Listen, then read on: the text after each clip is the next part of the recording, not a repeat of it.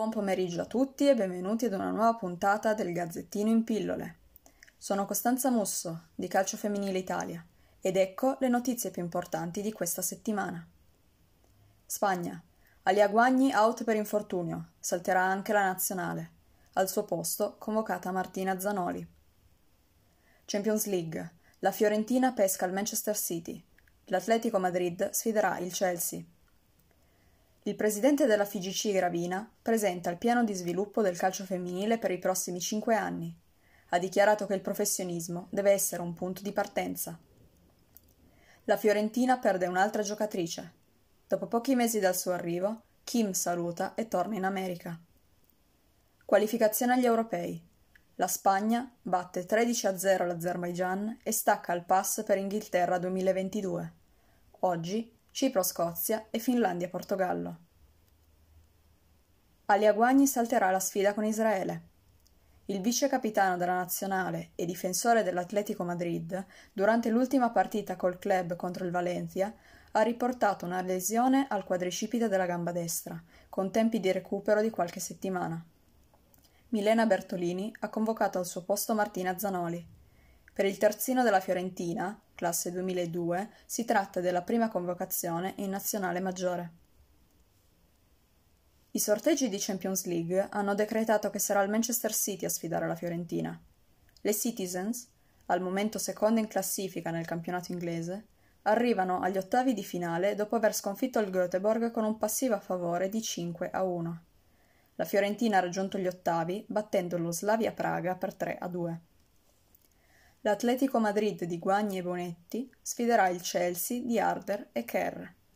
Gli altri match saranno Wolfsburg Finner, Barcellona Fortuna Jorring, Rosengard Pölten, Casigurt Bayern Monaco, Sparta Praga Paris Saint-Germain e Olympique Lione Brøndby. Gli incontri d'andata si disputeranno fra il 3 e il 4 marzo 2021, mentre quelli di ritorno tra il 10 e l'11 marzo. Professionismo.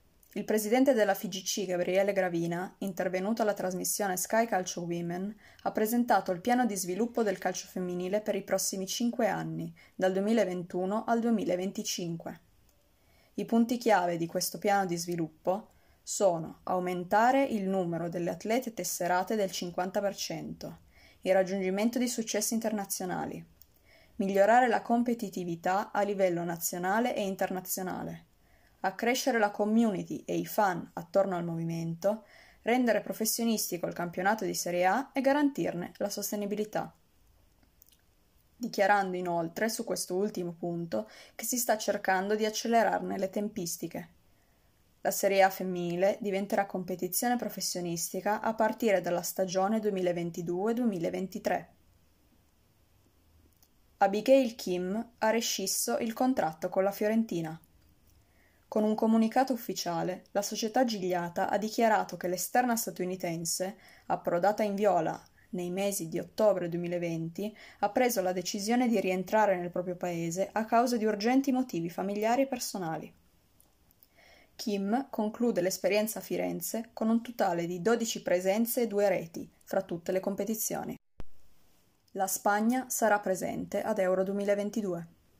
Nella giornata di ieri ha avuto luogo la sfida decisiva per la qualificazione diretta contro l'Azerbaigian e grazie alle reti di Caldentei, Navarro, Lassa, Hermoso e González, queste ultime autrici di cinque marcature ciascuna, le iberiche si sono imposte per 13 a 0.